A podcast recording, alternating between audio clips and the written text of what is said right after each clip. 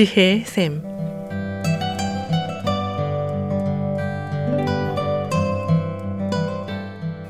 매주 월요일부터 금요일까지 각 분야의 전문가를 모시고 우리 삶에 필요한 말씀을 듣는 지혜의 샘. 오늘은 AP 리커버리의 손재열 디렉터께서 말씀해 주시겠습니다. 안녕하십니까. 손재열입니다. 어떤 습관을 바꾸기 위해서는 21일 정도가 걸린다는 말 들어보셨습니까? 예, 한 3주 정도 되는 기간이죠. 보통 motivational speaker나 또 public speaker들이 많이 사용하는 문구였나 봅니다. 더 이상 지속하기 싫은 나쁜 습관을 새 것으로 바꾸고 21일만 꾸준하게 해라. 그러면 새로운 습관이 몸에 붙게 될 것이고 나쁜 습관을 떨쳐버릴 수 있다라는 그런 요지의 얘기입니다. 어떻게 여러분은 이 말에 동의하십니까? 새해가 되면 새로운 결심을 하고 어떻게든 새로운 결심이 지속되길 바라지만 결국 작심삼일로 끝나는 경우가 많죠. 그래서 한 예로 새해가 되면 짐 멤버십 등록이 제일 많고 북적대지만 한 2, 3주만 되면 사람들이 썰물처럼 빠져버린다고도 하는데요.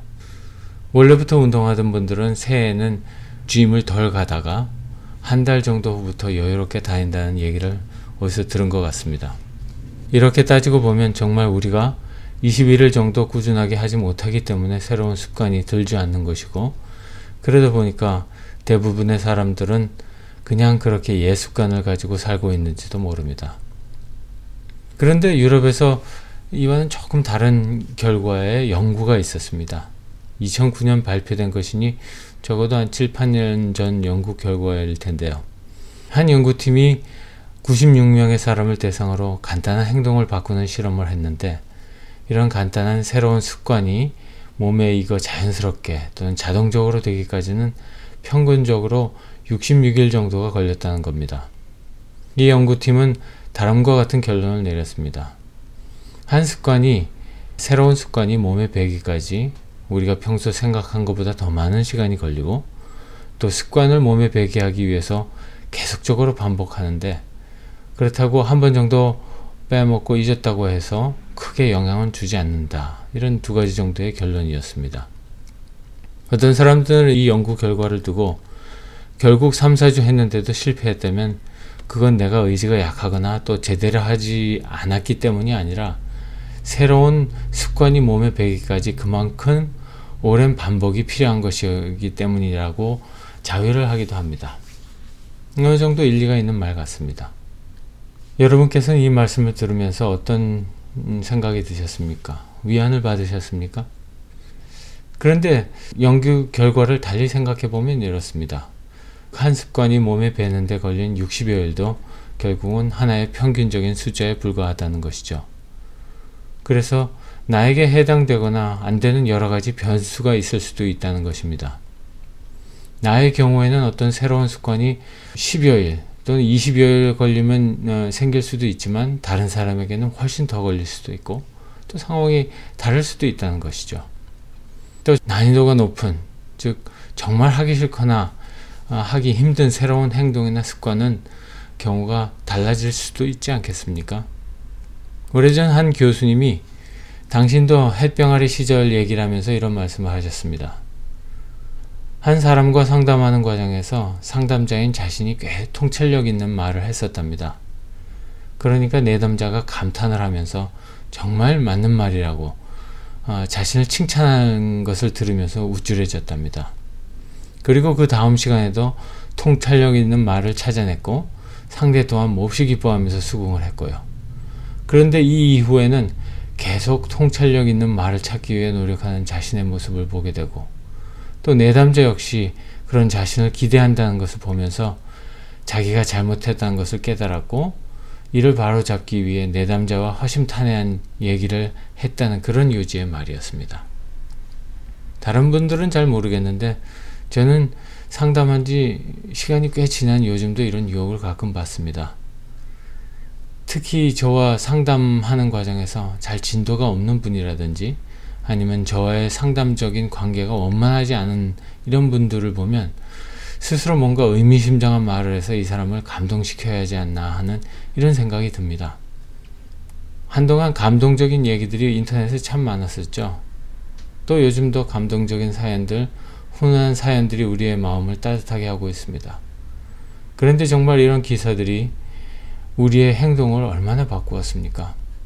아마 그렇게 많지는 않았으리라 생각합니다. 아주 가끔이지만 이러한 얘기가 우리의 행동이나 삶을 바꿀 때는 정말로 우리가 오랫동안 생각해 온 것이거나 이미 그렇게 결심하고 있었던 것들에 대해서 어떤 기폭제 역할을 한 것이 아니었을까요? 앞에서 말한 한 상담에 의해서처럼 상담자나 내담자의 경우 어떤 행동이 쉽게 바뀌었습니다. 한 사람은 상대방을 감동시킬 통찰력의 내용을 찾기 위해 부단히 노력을 했고, 내담자는 그런 행동, 그런 내용에 감동하고 뭉클하고 싶어서 상담 시간을 기다렸겠죠.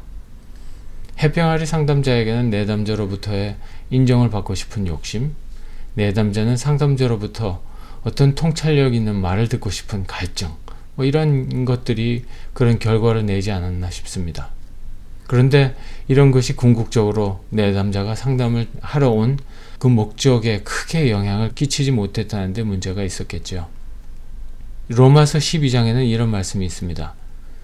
너희는 이 세대를 본받지 말고 오직 마음을 새롭게 함으로 변화를 받아 하나님의 선하시고 기뻐하시고 온전하신 뜻이 무엇인지 분별하도록 하라.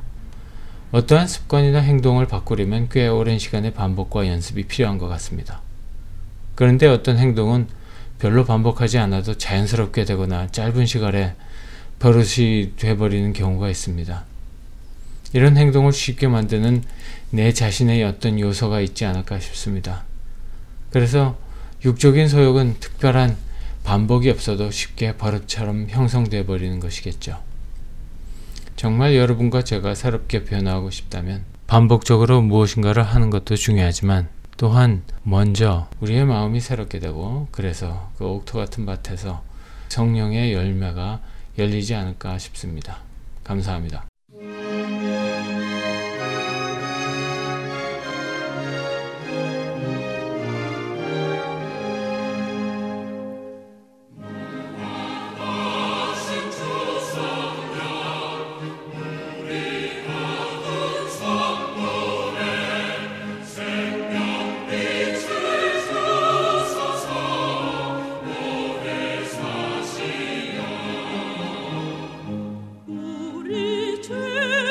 Jesus, oh, keep.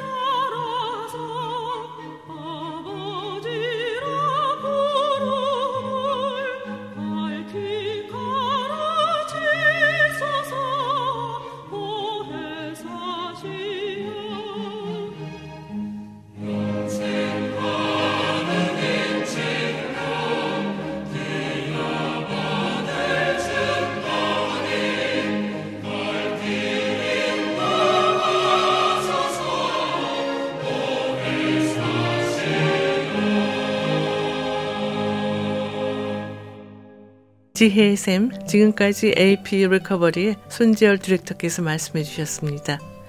손재열 디렉터와 상담을 원하시는 분은 전화 323-731-3534, 323-731-3534로 연락하시면 됩니다.